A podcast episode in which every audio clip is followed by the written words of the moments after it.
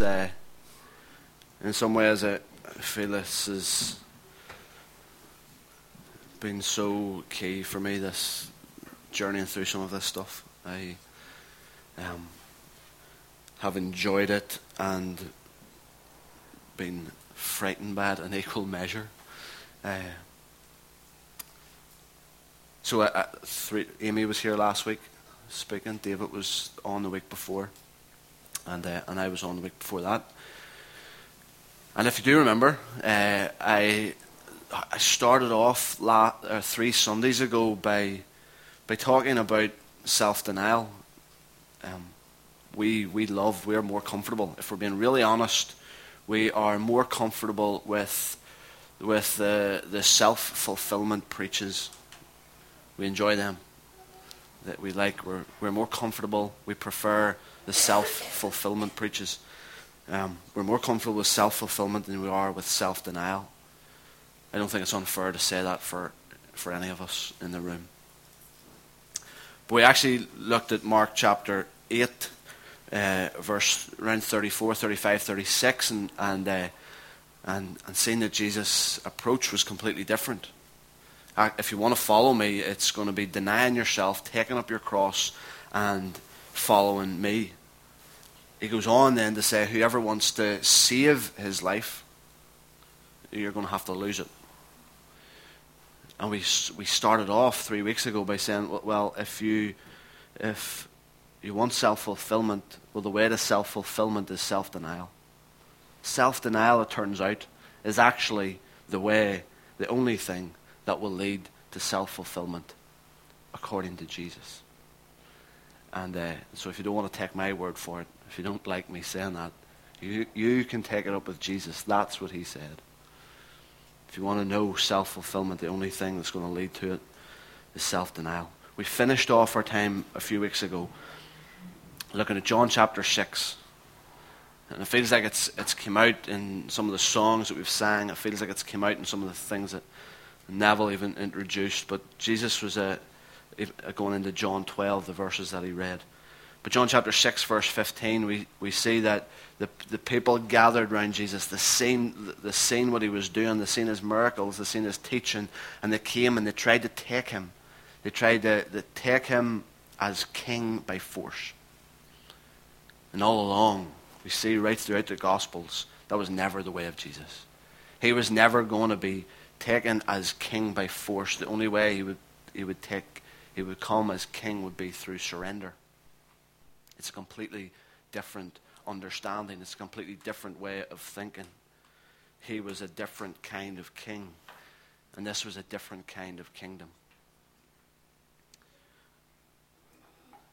And so, as we continue to read, as we continue to, to be inspired by, by ultimately Jesus is, is the one that, that, that reveals a life of beautiful surrender, shows us how surrender is, in fact, beautiful.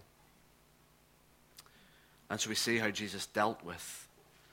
We see how Jesus dealt with the outcasts. We see how he dealt with the rejected. Completely different. He's a different kind of king. This was a different kind of kingdom that he was that he was coming to say it's at hand. This kingdom is at hand. It's different from what you've ever would have thought it would have been. Your expectations of it, they're about to be completely shattered. We see it in his teaching. We see it especially in the Sermon on the Mount. All of these things begin to reveal enough clues that this is a different kind of king. This is a different kind of kingdom. And so for us, we live on the other side of the cross, and so we can't be too harsh on the disciples. But the closer it got to the cross, the clearer it seems to us. The disciples hadn't yet get it, hadn't yet, hadn't yet got it, but it was seen clear to us, it seems clear the closer that Jesus got to the cross that he is not the Messiah that everybody expected, that the disciples expected. And even the verses that Neville read in John 12, they still, they still had not got it. Because here was Jesus. Here was this, the one that they'd been longing for, this one that they thought was going to bring the restoration of the kingdom of Israel. They thought it was going to, this, this is how it was going to be through this man. And Jesus, you think that he's going to come riding in on a stallion, he's going to come riding in on a big horse, But Jesus is a different kind of king. This is a different kind of kingdom. And Jesus uh, gently rides in on a little donkey. And we're told actually in John 12, verse 16, the disciples didn't understand this. The disciples didn't get it. We're told that the disciples, they didn't even know what was going on until he had been glorified, until he had went, had been ascended. It's only then that they realized all that was going on. And so even today, as we think of Palm Sunday, the disciples still were wrestling with this. They still hadn't grasped that this truly was a different kind of king, that this truly was a different kind of kingdom. And so last week, I think what Amy shared with us last week was a really good word. For me, it actually felt for some of us it was a real, more than just a good word, it was a timely word. And we talked, uh, Amy shared with us about this surrendering of control. She talked about how what we do in reality does not match our expectation. So there's a wee bit of where we've been, not nowhere near enough of a summary, but uh, for those that haven't been here, we don't normally we don't normally promote our our uh, podcasts or whatever you call them. But we would encourage you that if you want to follow through with this series, that you would that you would take advantage of of uh, of those being available. Can I pray? And then we go share some things that I feel like God really stirred my heart with this week.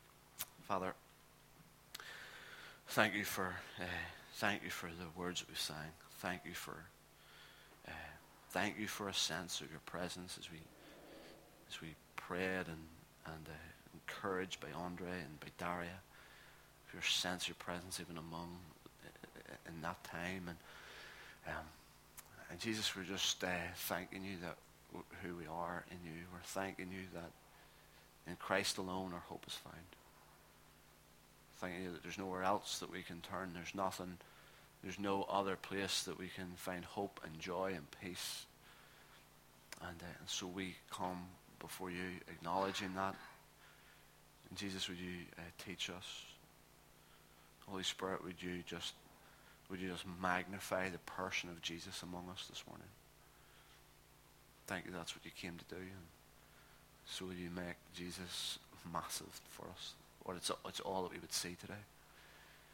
It's all that we would hear all that we would be respond to would be because of we've seen, we've glimpsed something of Jesus.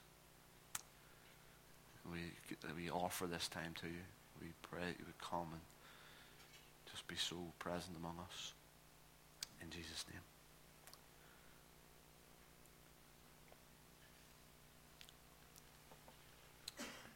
Um, this week we'll see the the the completion of second year of the mission school up at the castle.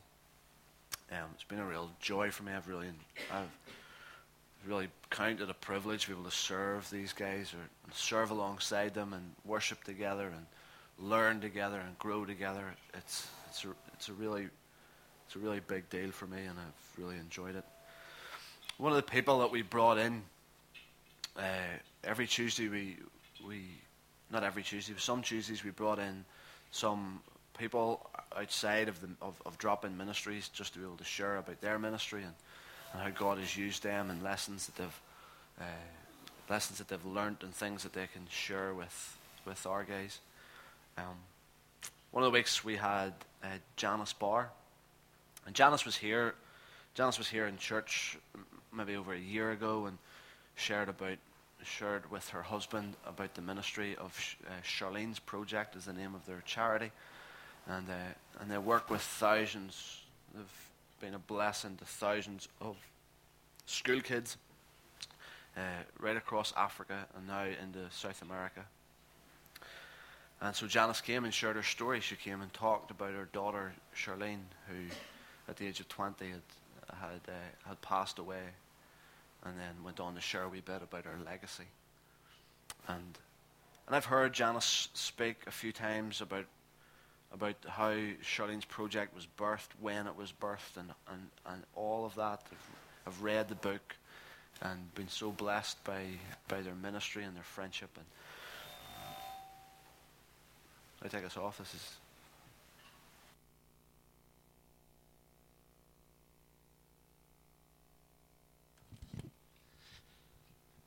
And um, but I felt like there's part of her story that I heard for the first time when she shared with the with the with the students a number of weeks back. And it was actually this moment when when act- when it was um, when Charlene's project was actually uh, came into being, I suppose. Um, and it was it was an act of surrender. It was an abandoning of self for Charlene.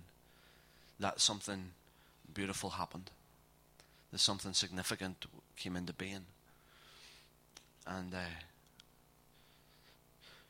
this night, Charlene had been told that she didn't have very long to live, and the family all gathered round at, at Nando's for dinner. You can imagine a very somber mood, and uh, and they've told this story, and, and it's in the book, and all of that. But Charlene had her head on the on the table, and everybody was emotional. This was a this was a really painful moment for the family. Charlene lifts her head and says, "Well, if I'm not going to be able to go to school, then I'm going to make sure that that that others can." And so for me, I just this just this beautiful moment when the ministry of Charlene's project was birthed. That she's left in this position: either you continue to fight for self, or you give yourself away for the sake of others. And it was in that moment that Charlene decided that that with the time that she had left, she was going to deny herself. She was going to forget about herself and she was going to do all that she could so that kids in Uganda and right across Guatemala could have an education, could have shoes on their feet to stop them getting infected, getting them getting little bugs in their feet which causes them to lose their feet, lose their toes, and now they're able to send thousands of pairs of shoes. All because I believe one night this girl decided that she was going to abandon self, completely deny her own well being for the sake of others. If I can't go to school, I'm going to make sure that others can. And, and in a moment of beautiful surrender, something was birthed that has went on to impact the lives of thousands. As I begin to think of stories like like Charlene's, as I think of others that, that we've eh, in, in drop-in ministries have had the privilege of um, of of partnering with, to read stories of of, of the heroes of faith in the Bible and right throughout. As we even think of our ultimate example, eh, eh, even in the person of Jesus, we, we don't often think of surrender as something beautiful. We don't often think of surrender, submission, as something strong, as something positive, as something wonderful. I wonder if some of us in this room have just found it really hard to embrace a series where we're talking about surrender, where we're where we're really after a, a promotion of lives uh, that are just going to totally submit and surrender. It's just not popular because I think we've we've assumed that it's a sign of weakness when we when we surrender. It's a sign of weakness when we have to submit. But Jesus reveals ultimately, and we'll go there in greater depth and greater detail next week. But Jesus reveals the most beautiful, wonderful act of surrender. What looks what looks ugly, what looks pathetic, what looks weak is actually the most beautiful, strong, momentous occasion that any of us will ever hear about or ever know or ever even experience we think it's weakness as we read through the teaching of Jesus, the way of Jesus. We, there's something in us that it just jars with us. We wrestle with it because we think it's weakness to let someone away with bad behavior. And Jesus is saying, well, you're not to retaliate to your enemy, you're to actually you're to bless them. You're actually to pray for those who persecute you. You want to follow the way of Jesus, you're going to have to live a life of, of surrender. You're going to have to submit everything. You're going to have to, you're going to, have to surrender uh, the right to retaliate. And, and Paul follows this on in, in, in Romans right the way through his letters. He's telling us you're, you're faced with evil. Well, this is how you overcome evil. You overcome evil with good. Bless those that have done you wrong. Turn the other cheek. Somebody asks for a bit of clothing, we'll give them that, but another bit. Someone asks you to come with a mile, we'll do that, but go another. mile. It seems to jar with us. We think it's a sign of weakness when we surrender, a sign of weakness when we submit. I want to share really briefly about uh, it, it deserves more. It deserves more airtime. I think Neville started off this whole series with looking at the person, the character, the incredible testimony of Jim Elliot. And uh, Jim Elliot, the most well-known of the of the men that went to bring the the message of the gospel to the the Haurani tribe, made a hash of that. The Haurani tribe. I'm just going to keep going with Haurani. It's probably not right. The Haurani tribe in Africa. Jim Elliot and a few of his few of his friends uh, become really well known. Jim Elliot become really well known. His wife incredibly well known. But one of the people that was uh, one of the people that was also part of that team was a guy called Nate Saint. Nate Saint uh, was part of that team that flew and flew over Ecuador, flew over this tribes, and began to set set gifts, send gifts down to this tribe as a sign of peace, as a sign of we are we come to do you no harm. And they kept on sending these gifts, and on the third of January, they finally made contact. They landed and they came face to face with this tribe. And initially, all seemed really well. But as, maybe, as many of you will already know, uh, f- uh, four or five days later, the, this tribe speared to death every one of these men that had come to bring gifts and come to bring the good news of Jesus.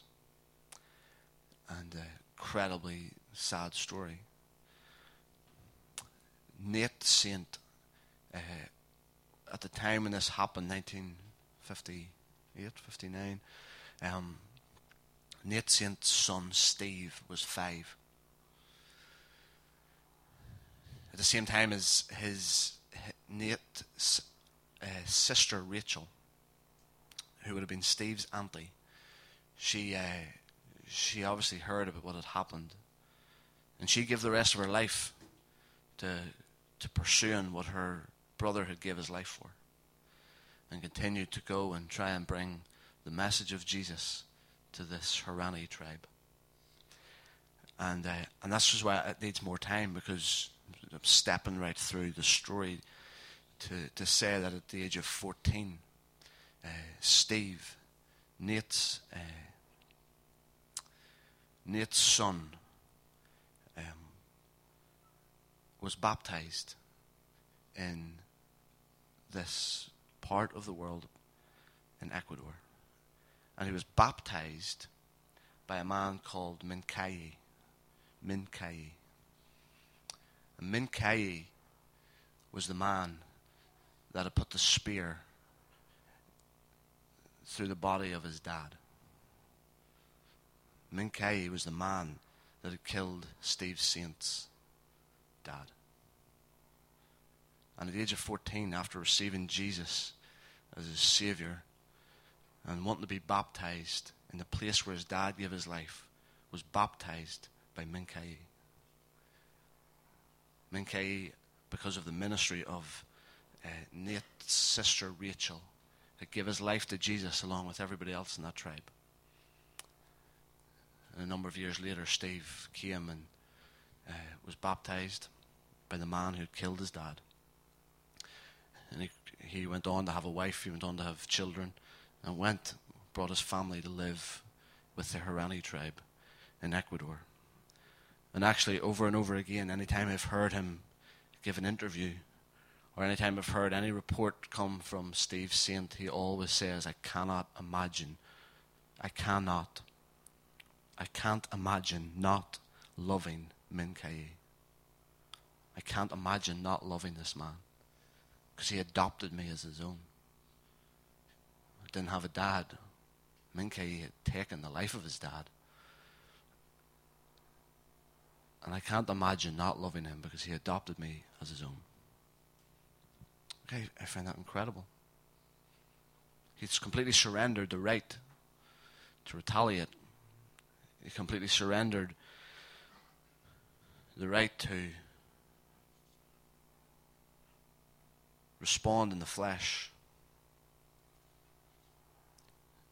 And they, he continues to face criticism. They, they faced a lot of criticism and a lot of criticism from the church. Because the church just, even the church didn't understand it. They didn't get it. They thought it was a sign of, of, of incredible weakness, incredible naivety. They thought it was allowing yourself to become a doormat for people to walk on.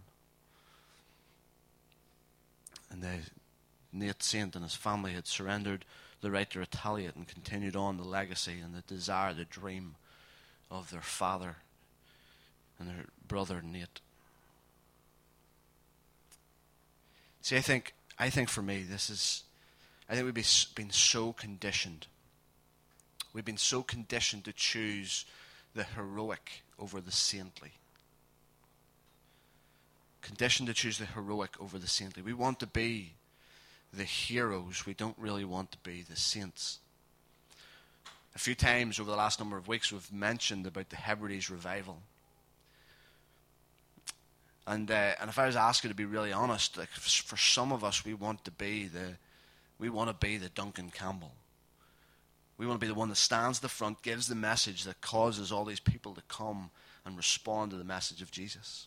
We want to be those people that maybe you're not at the front, but maybe you're at the front row, you're at the front two or three rows where you're part of all of this, this incredible uh, picture of revival. We're conditioned to want that. We're conditioned to want to be part of that. We're not conditioned to want to be the 82 year old and the 84 year old woman who will just surrender time, energy, everything. Surrender the glory, surrender the, the popularity. To get down on your knees two or three times a week, right through the midnight hour, right into the early hours of the morning, crying out to Jesus that he would come and, and meet with the people of their island. See, we're so conditioned to want the heroic, and we're not as conditioned to long to want to be saints. See, the, the, the, you've read enough books, I'm sure, and you've watched enough movies to know that, uh, like, I love, like, there's, there's, there's some movies that present the present heroes, and I love them. Don't hear me trying to be condemning the hero.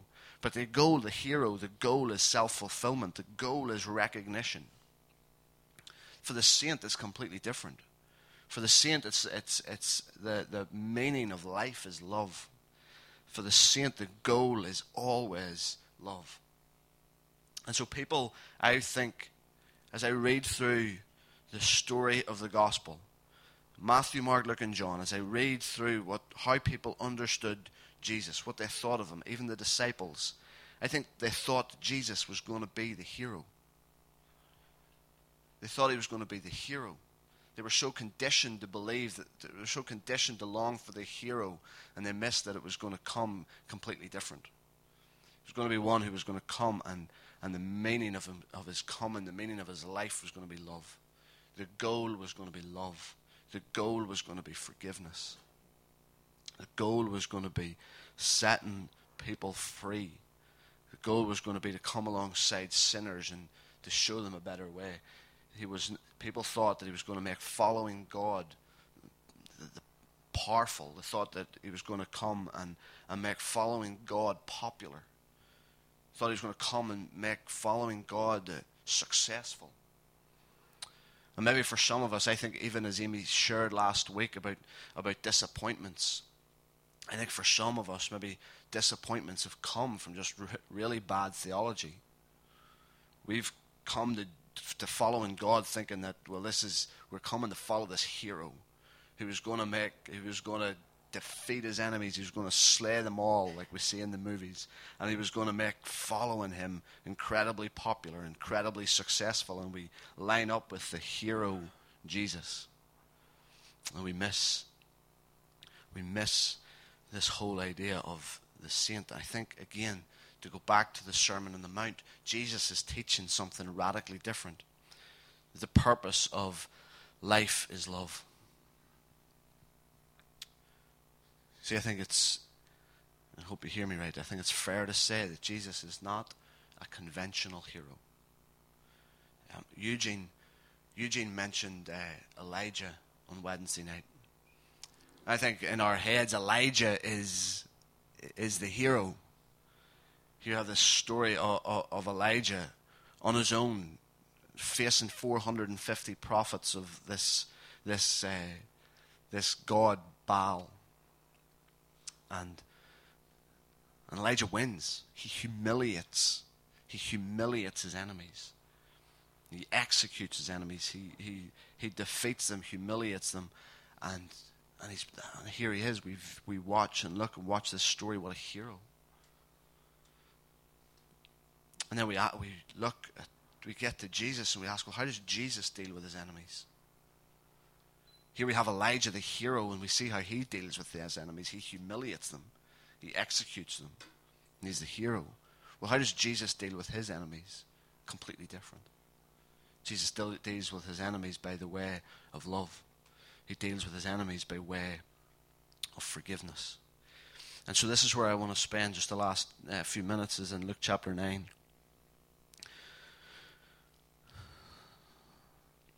Luke chapter 9, let me read verse 51 to, to 56.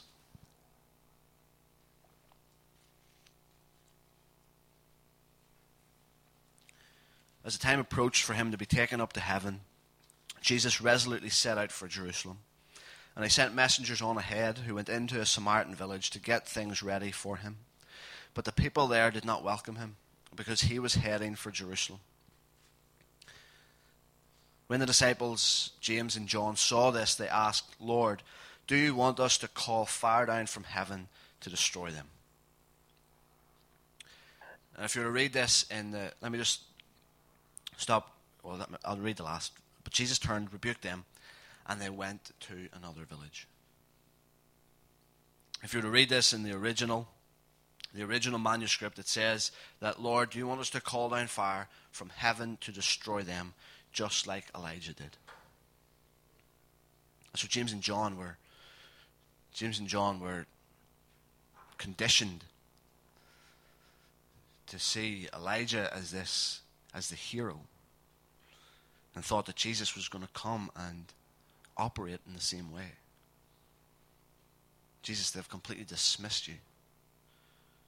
Jesus, to hear what, what they're saying about you, to hear what they want to do to you. Do you want me? Will we call down fire from heaven the way Elijah did and destroy them all? Will we do that, Jesus? Is that what you want us to do? And Jesus rebukes them. Absolutely not. Guys, you've missed it again. I'm a different kind of kingdom. This is a different kind of kingdom that is at hand. And so, we, what, what do we want to be? Who is it that we want to look like? Do we want to, do we want to look like the hero? Or do we want to be like the saint? See, Jesus saves the world not by shedding his enemy's blood. but by in this act of beautiful surrender, his own blood is shed for his enemies. His own blood is shed as an act of redemptive love. And it seems that although we've been waiting and expecting for a hero, it's actually we, we are witnessing, we are following the way of a saint not a hero. Jesus saves the world not by shedding enemies' blood, but, but giving his life, shedding his own blood for his enemies. It's completely back to front. And what looks incredibly weak, what looks incredibly naive, what looks like laying down and letting them do whatever you want is actually the most wonderful sign of strength. It's the wisdom of God made manifest. It's the power of God on display in this act of beautiful surrender. And so, if I can just finish off by reading on Luke chapter 9, verse 57. As they were walking along the road, a man said to him, I will follow you wherever you go. Jesus replied, Foxes have holes and birds of the air have nests, but the Son of Man has nowhere to lay his head. he said to another man, Follow me. But the man replied, First let me go and bury my father. Jesus said to him, Let the dead bury their own dead, but you go and proclaim the kingdom of God. Still another said, I will follow you, Lord, but first let me go back and say goodbye to my family.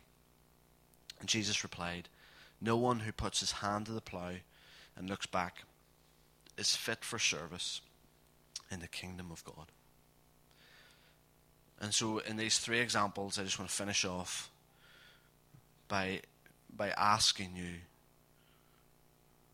will you surrender in these three areas?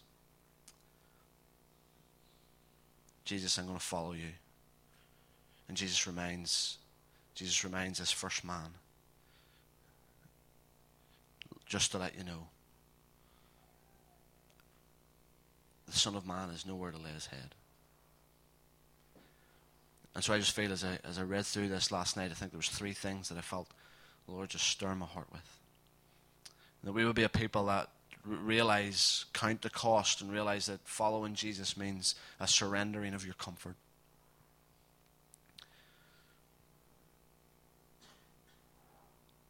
See, I think we've been so conditioned to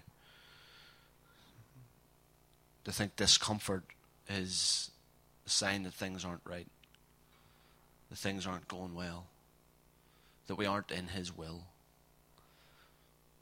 But actually, Jesus has confirmed that if you want to follow me, it might get uncomfortable. You need to be able to lay down, you need to be able to surrender those things that you find so important. Those nights, those nights where all you want to do is lie up on the sofa, put a blanket over you, and watch the movies, which is good, and I'm not saying not to do that. But you're willing to surrender that. You're willing to surrender some some form of, of comfort. He said, Another man follow me, and the man said, Well, okay, but first of all, let me go and bury my father. See, a lot of a lot of a lot of scholars that would uh, that would comment on these verses suggesting that this man's it's not that this man's father was just about to die. It's not that he had died and and he had to go back and make arrangements for the funeral. This was a case of he wanted to go back and wait for what was rightfully his. He wanted to go back and wait for his inheritance. He wanted to go back and follow the traditions of uh, of the responsibilities of the older son his older son who was responsible to go to, to bury the father. There's a Jewish tradition that that and maybe maybe I'm overreading it, but there's there's Jewish traditions that that that most of these guys would have followed that said that after one year you went and buried the bones of of your father. It was the responsibility of the older son, and so he's wanting to go back and wait for his inheritance and follow on with the traditions that he has that his generations have laid down before him. That's what I would love to ask you. Would you be willing to surrender your priorities? Would you be willing to surrender your traditions for the sake of following Jesus? The second man and the third man, both of them say, But first, let me do this. But first, let me do this, Lord. And so the response of Jesus, it does seem quite harsh. Father, let me go back. Jesus, let me go back and, and I'll be able to get what's mine. Be able to, to be able to respect the, the, the death and the, the wishes of the traditions of my family. And Jesus says, Well, let the dead bury their own dead. It's like, oh my goodness. Jesus, what are you doing? But Jesus is wanting to know: Are you are you willing? Are you willing? Will you surrender your priorities? Will you surrender having to wait about for that that paycheck or that inheritance? Will you will you surrender having to follow on the traditions just because it's something that your family have always followed on with? Would you be willing to surrender that? And then finally he says to the third man, I will follow you, but let me first go back and say goodbye to my family. The message version says that Um, Jesus' response to this third man is don't, you can't put it off until tomorrow. Don't put it off until tomorrow. You can't put it off until you have everything worked out. You, we want every I dotted and every T crossed, and then we'll follow you. Let us get our house in order. Let us, let us, let us finish our education. Let us, whatever it needs, whatever it is for you. We wait. We put it off until tomorrow, and so I'm asking. I want to ask: Will you surrender your time scale? Surrender your time scale.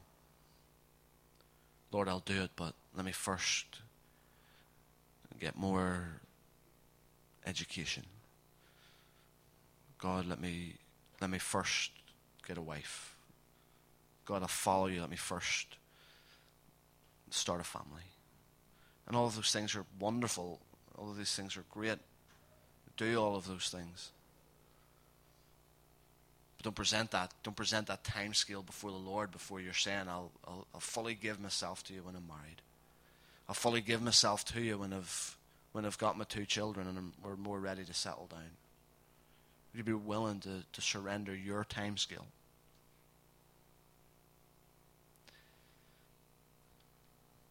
See, I think for me, as I read through all three of these examples, I see myself in some ways in all three of them because we're always trying to find ways that it costs us nothing.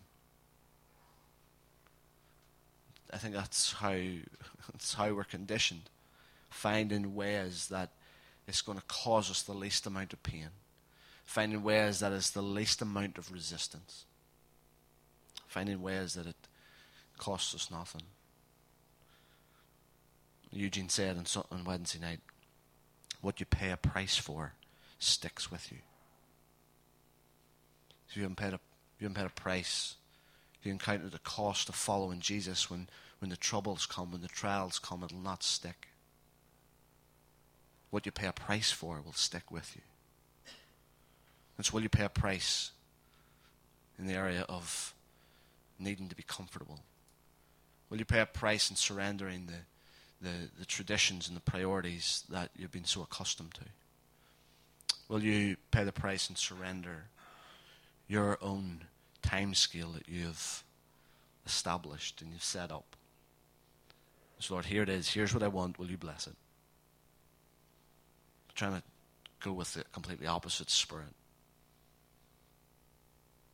God, where is it that you're at work?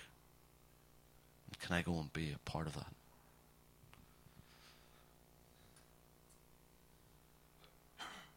So, finish. I'm done surrender is surrender, and I hope we'll see next week, as clear as we've ever seen it, that surrender is beautiful. Surrender is power and might and strength on display. It's not weakness. And so maybe maybe we're I, I felt as we're praying this this morning that uh, that maybe there's relationships that for some of us, we have relationships that just need healed. And you're. Somebody, some people just need to give up the need for retaliation.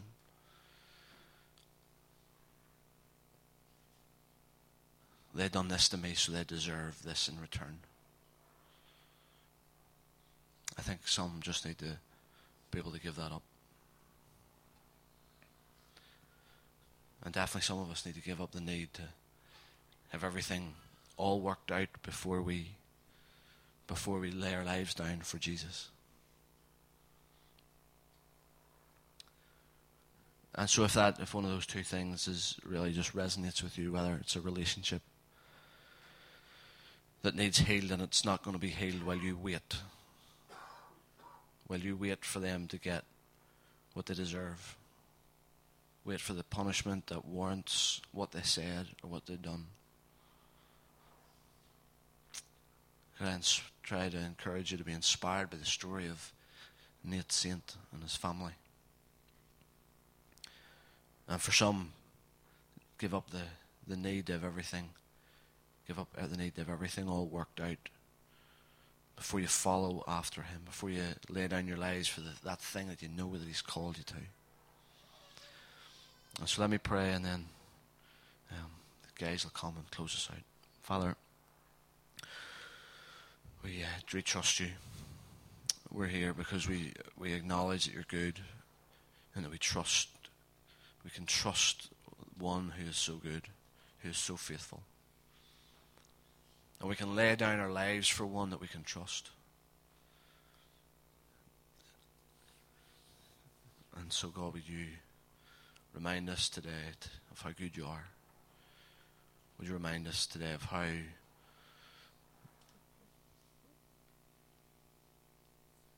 how much we can put our trust in you? Would you help us and teach us and inspire us to continue to, to surrender, continue to lay down our lives, to lose our lives so that we'll find it, to give away so that we can gain. We love you, Jesus. We thank you.